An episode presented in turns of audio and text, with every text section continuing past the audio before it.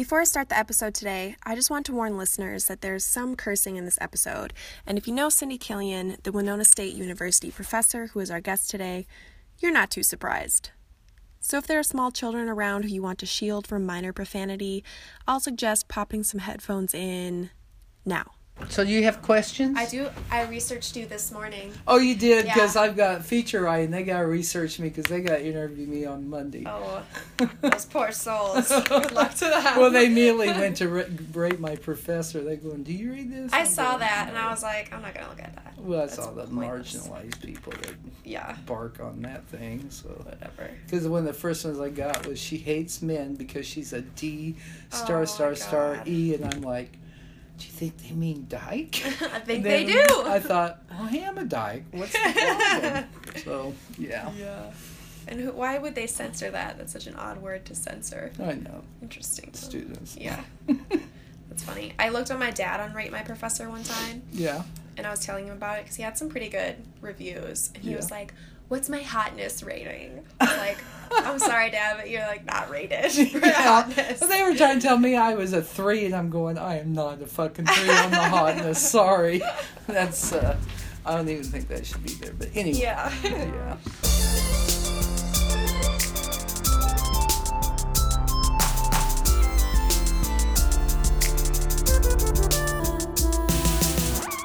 I'm Kim Schneider, and you are listening to I Doth Protest.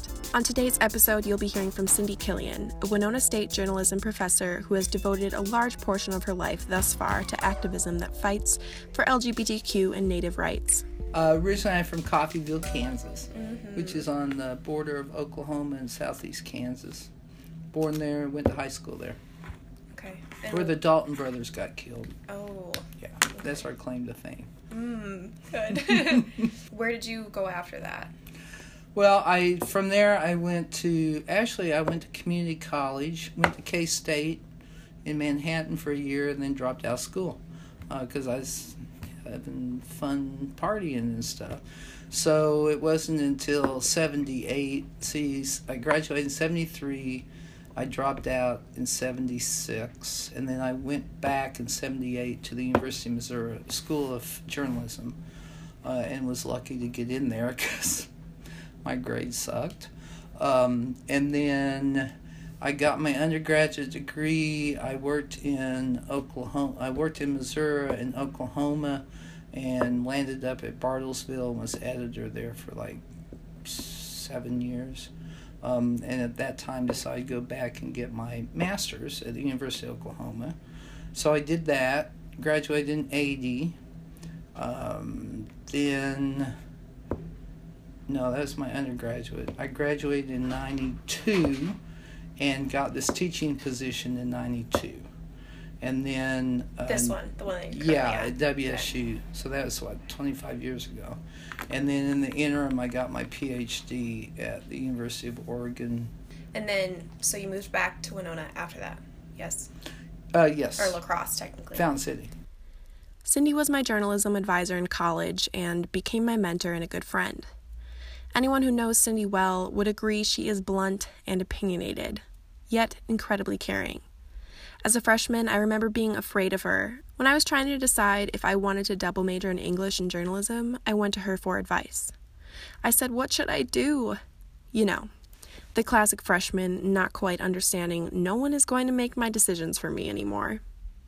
Cindy's response has always stuck with me. It's similar to what she told me last spring semester, right before I graduated, when I was crying in her office because I was panicking about what to do when school ended. Cindy said, and this is word for word, you gotta fucking figure it out yourself. You've been politically active for a long time. And I remember one time in class you said you think that started when you were a little girl. Do you remember? Oh, well, I don't know if. Poli- or my- your stubbornness, maybe, or your. Oh yeah, my mom would tell you that I uh, I was one of those children that could not be told what to do. Um, I constantly fought her on those issues, so I think it's in my genes to be a little nonconformist and certainly um, outspoken, because that's just who I am. Um, so yeah, if mom were alive, she would uh, she would attest to the fact that uh, I've had that streak in me. Because uh, I know she'll, she'd tell stories about how I'd, I'd bring schoolmates over to the house because maybe they were having problems at home or they didn't have anywhere to live. So I'd bring them home and ask mom to feed them and stuff. And so I've always kind of had that. And, mm-hmm. and where I got it, I don't know. Because neither one of my parents were ever like that. they, they look at me going, my God, what did we breed here? so so I think it's just a genetic disposition or a personality disposition. You're 60, 61 now? 60? 60. Well, I was born in 55. I'm 61. No, I'll be 61 this year in September. But I know you were pretty involved in like the second wave of feminism, right? Or yeah. was it? Yeah, second wave. Um, and that was kind of happening right when you were what 20s you were pretty young or maybe even younger than that yeah actually i remember um, i um, let's see 19 i graduated from undergraduate school in 1980 and i was in ardmore and was invited to a consciousness raising group mm-hmm. and uh, so I was 55, 65, so I was 22, 23. Um, and at that meeting, um, I joined NOW because we were trying to get the ERA passed, and it was consciousness raising. Um, so that was kind of, although I'd taken some classes in undergraduate school, so I was familiar with all the concepts, and that's. Then I joined another group of women um, who were hardcore feminists. Um, so that kind of started my career in feminism, I guess. So yeah, second wave well, you know, I was an editor until 1992, until I come up here to teach. And as a reporter and as as an editor, um, you have to gain people's trust and you have to have credibility. So you kind of give up your right to actually be involved politically in anything. So I went to the meetings and stuff, uh, but I wasn't publicly involved in anything because I didn't want my sources to hate me and not talk to me. That's for the same reason I lived openly as a lesbian, but um, people that didn't know me did not know I was a lesbian, and I wasn't going to tell them because living in Oklahoma in 1980, uh, people would have quit talking to me. Um, so I went to that group. Um, and I know it raised my consciousness uh, to be more aware of how I was being treated, uh, what I was being paid. Uh, so internally, um, I would speak up every once in a while regarding those in- instances that I felt um, were discrimination. Uh, but outside that newspaper, then I had to be pretty um, straight white heterosexual to be accepted and uh, don't be no feminist. So it wasn't until I got up here that actually I felt the freedom to start getting involved politically and, as they say, pushing myself to the forefront of issues uh, that I felt needed to be addressed. And when another genetic disposition is if I don't see something being addressed, then I'll do it during my newspaper years, I it was just kind of lay low and subscribe to that. And of course, I did a lot of reading and stuff like that.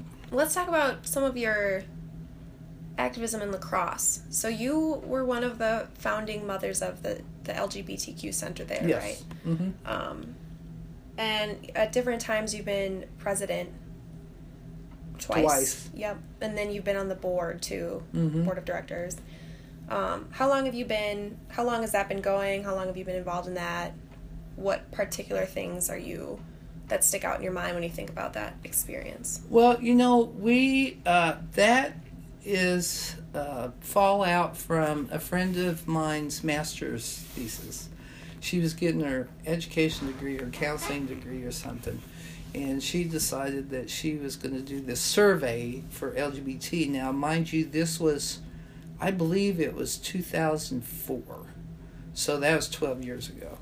Um, so she get, uh, gathered all this data and she called a bunch of us old lesbians together and said, Look, it looks like there's a need here for this kind of thing. So we spent, God, probably about eight months cussing and discussing, and then getting the paperwork through so we'd be a 501c and yada yada, and um, got some grants and uh, opened shop on the. It was in the. Is it called the Scenic Building? Uh, in downtown La Crosse, it has that Mexican restaurant in it. It's on um, Third Street. Anyway, it was an office space, so we had uh, little three little rooms, um, and some people contributed a couch and some stuff. So we kind of set up shop uh, and tried to get the word out. And um, wow, now it's uh, it's twelve years later and it's still going. It's uh, now located on 8th Street. We have, at one point, we had, um, we were downtown on Pearl Street with a big uh, window front. Um, and one, the landlord there was terrible. We were having difficulty, but we found that um, we wanted visibility and it worked for a little while, but then our support groups were going, you know, we don't want to sit in front of that fr- glass plate window, which I totally understand. So uh, we we moved to this other. Um, it's an office space, and it's got one, two, three, four rooms. They're very small, but they're big enough for our um, our um, our uh, Galaxy kids to meet. And we have board meetings and other kinds of stuff down there. So yeah, it's still going. It um, at one point when I went back for as president the second time, it uh, I think it had about three thousand dollars in the checking account. So I came in and um, did a lot of things that needed to be done and got some money. And so, um, yeah, still going. I, I, at this point, I think it's having financial difficulties. And I'm not going to go back to do it because I've spent 11 years of my life doing it, um, which is unfortunate because right now I think we really need the resource center. Uh, If nothing else, we definitely need the advocacy with that transgender thing yesterday that Trump did. Um, so um, the LGBT community is feeling uh, under threat, as well as the Muslim community and the immigrant community. Um, yeah, so we really need that. And I'll continue my advocacy. I just have chosen at this point to let go of that. So, what vehicles are you? Do you foresee yourself continuous continuing your advocacy? Well, it depends on what happens. I mean, I'll continue writing letters to the editor, and um, or guest editorials and stuff, um, and then it just depends on what we need to respond to. That I'll kind of, because at one point, because now I'm feeling really under threat, so um, all these activist groups are popping up and I'm going, where the hell were you 10 years ago, you know? When we were trying to move the community here and yada yada. And uh, so I've gone to several meetings of several different groups trying to be selective about what I do and who I do it with. And unfortunately, there's a lot of duplication. So um, I have to be careful because I don't want to be duplicating somebody else's efforts. So I found this. Oh, I meant to get let Keylot know. I was watching um, All In with Chris Hayes last night. Michael Moore was on there, and he briefly mentioned this free. It's a free app. It's called Five Calls, and see you got five calls to make, three calls to make. It'll give you the information about the issue. It'll tell you who to call. Oh. It'll give you a script. Wow, Yeah. that's nice. So um, I intend to start using this more frequently in terms of, because right now, I mean, with the Republicans like skedaddling and not having their constituency meetings because we're employing the same tactics as the Tea Party. Um, right now, the closest thing I've heard that's effective is just a barrage of phone calls. So I'm going to start doing that daily, spending the first 20 minutes of my day just calling and leaving voicemail or whatever. Mm-hmm. So at this point, that's, and then I've joined um, an indivisible group and I'm doing news monitoring. So, of course, I do that. So I'm doing that for them. And um, I went to the uh, shoulder to shoulder rally for immigrants down there. I wasn't part of it, organizing it. Um, so I'm just going to be selective because I've been doing activist work and organizing for 25 years, and I'm getting ready to retire, which means I will have more time to devote to that kind of work. But I'm I'm uh, I'm tired. I'm gonna kind of back off. It's time for you young people to step up and and uh, carry on the torch. So.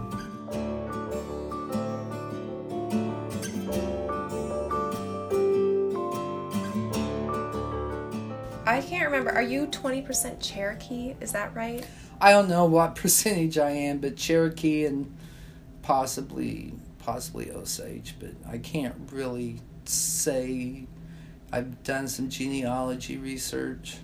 I um, when I was in Bartlesville, my beat was the Cherokee Nation. I actually worked with the great great great granddaughter of Chief John Ross. And so I knew Wilma Mankiller really well because that was my beat. Um, and then um, I started participating in ceremony and stuff down there. So um, I don't know what percentage I am, but culturally I feel, you know, I'm I'm there. So. Mm-hmm. Okay. Do you think? Because um, you didn't find out till later in life, right? No, not till after my uh, grandmother died. Yeah. So how? I guess I'm wondering about the timeline of that with you working that beat too, and like I'm wondering at what point did that that become a really crucial issue for you? Well, it was um, never well.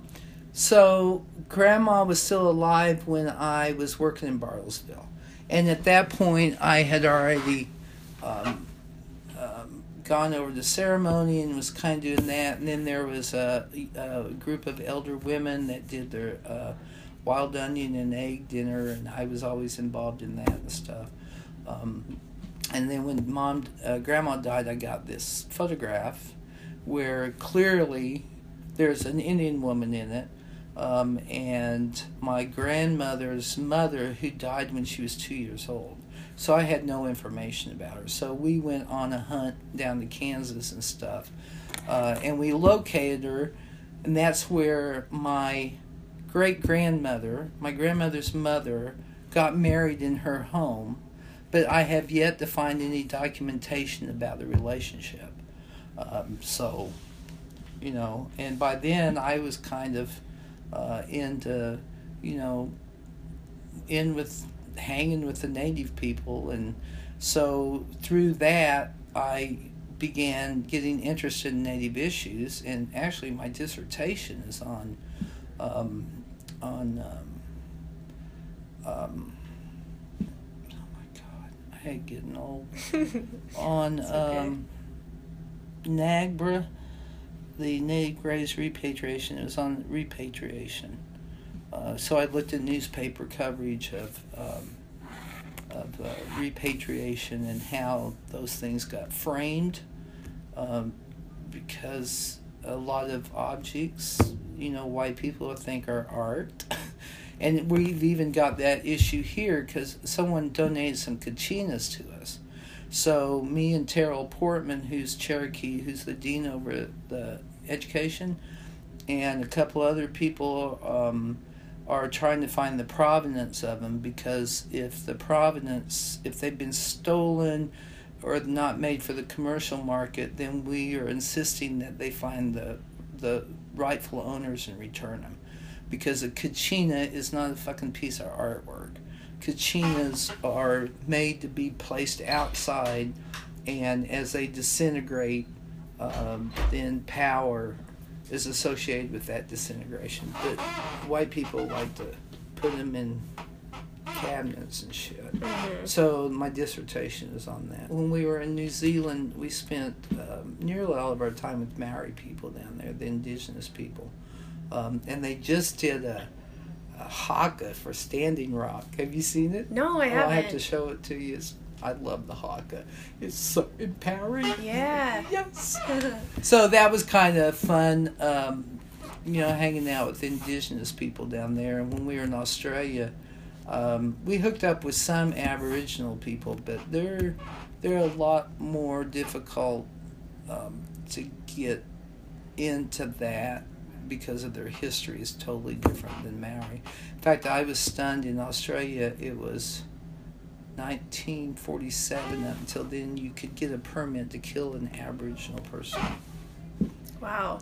Yeah, so their history is about as brutal as ours. Yeah. Uh, and the Maori were, you know, they still share that history, but it wasn't really brutal. There was violence, but it wasn't. You could just go out and shoot a native person. It's like, oh my god. Can you remind me what this is called? Just to clarify, when I say this, I am referring to the about three inch tattoo on the side of her neck placed under her left ear. That's a moko. A moko. Yeah. So I got my moko. And that's from Maori tradition, right? Yes. Okay. and usually men uh, men have full facial mokos.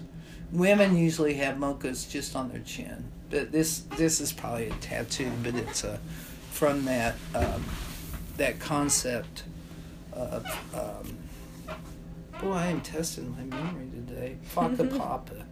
So they have this concept that um, when you meet a Maori person, it's much like a Navajo person. They can trace back their lineage. Um, and you're familiar with Navajo. Yep. You know, they trace back their clans and stuff. And Maori trace back their lineage to one of the seven canoes. Um, and um, so this in particular was made um, by a friend of mine who um, designed it to honor all my ancestors and all those who've contributed uh, to me as a photographer, as a teacher. So in a way, I'm carrying my my ancestors with me. I think that's pretty cool.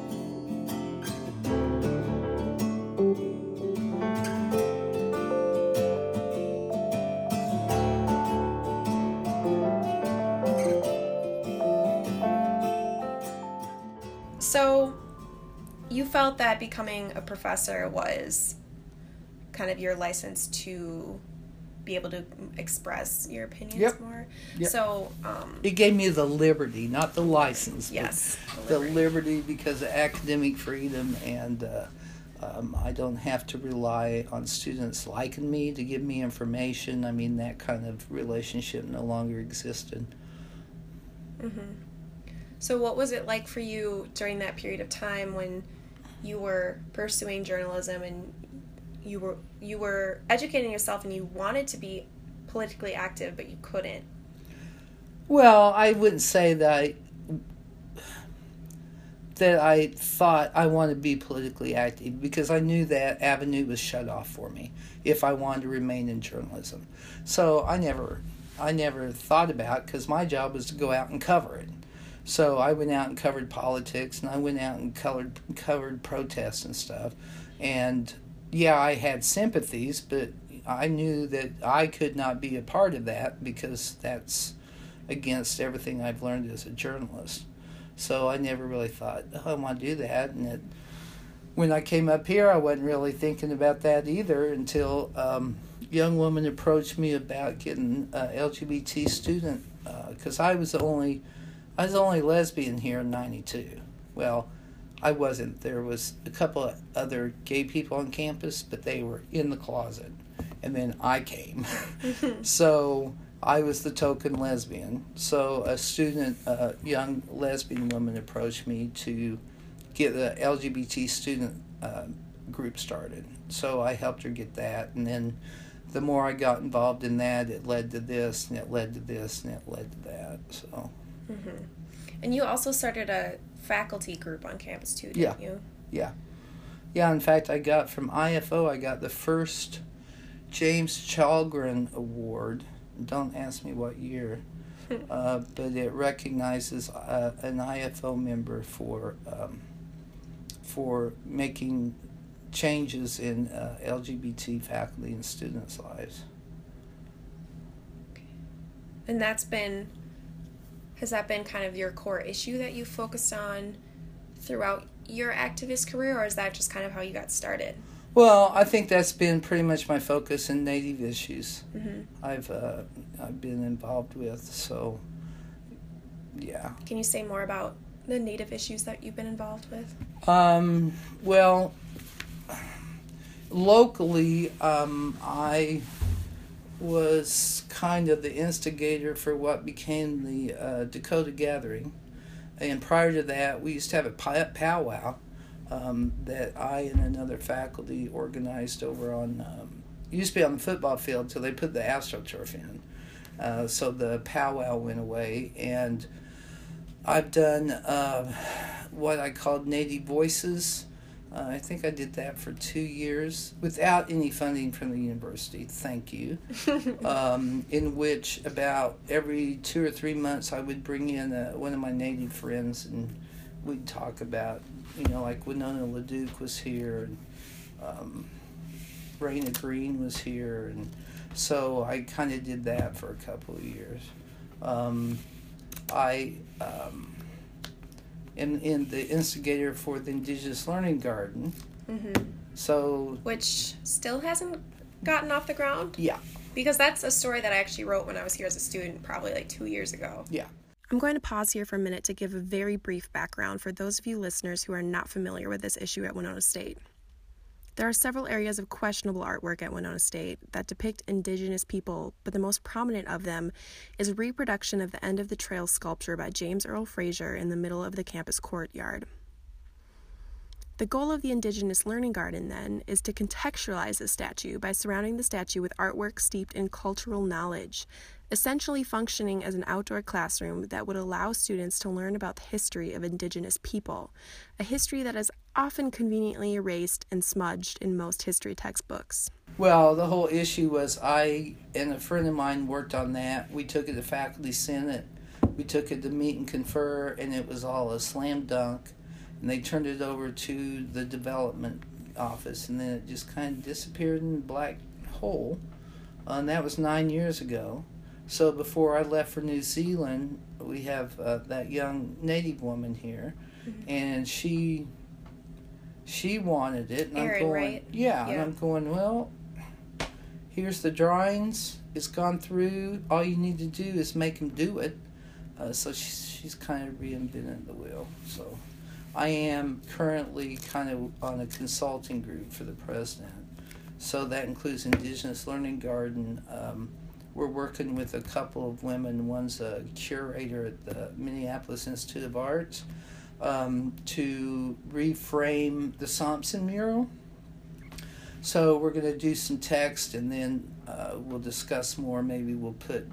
I personally would like to see some of my native artist friends uh, do something to respond to it and hang it up and like have a kiosk where we can have elders um, discussing uh, the mural and I mean it's a stereotypical kind of thing. Um, then were the end of the trail tears that started all this that I was like, let's get that out because I was trying to get Indian students on campus. Um, Ashley, I think what's going to happen, I think the arts committee has approved this. We're going to move that to the second floor of the library and sell some of those Remingtons up there and then have it all together so we can contextualize all of that together. Uh, and there's some talk about uh, deaccessioning some other artwork on campus so we can get some money to commission a native artist to do something. As a university professor, as somebody who spends the majority of your time on a u- university campus, how do you use the space that you're around? Like, how do you see this space being an active vehicle for activism? Well, I think we we have the the the liberty to do that. Um, so yeah, I mean, in the classroom, I want to educate my students. Um, so we'll take a particular issue, and I try to show all perspectives, not just mine. Um, and then outside classroom, I'm active, where I have been in the past with the LGBT, uh, the IFO, all of that stuff. And then off campus, I've also been active because um, I think I, as a university professor, because I have that liberty, I can model that behavior uh, for my students so they can see what an activist does. Because I think, well, especially feminists already have a bad name, and some people, you know, hate feminists. They hate activists. They want us to sit down and shut up. Uh, and it's they hate LGBT people. They hate Native people. And if I can create that space in which people can know me and know all those facets of my personality, then I think I could either inspire them to one become activists or want to get involved, which I do want my students to to become politically engaged because it's their generation that is going to be responsible for the world, um, and or in, rather than inspire them, at least um, kind of eliminate those stereotypes that people base their opinion on. So there's lots of different kind of threads to that. Okay. So in my space, this is a LGBT safe space, mm-hmm. and in mm-hmm. fact, I would I consider my office a safe space for anybody. Um, anybody that is stressed and needs to talk or is experiencing discrimination. And of course, my job as a university professor is know what resources so that I can guide students and those who come to me to the resources that are available and encourage them to do that. So, and I I can do that because I'm an old journalist. So as a journalist, you knew what was going on and you knew where everything was and you knew how important it was. So I just see it more or less an extension of my my propensity for being a journalist.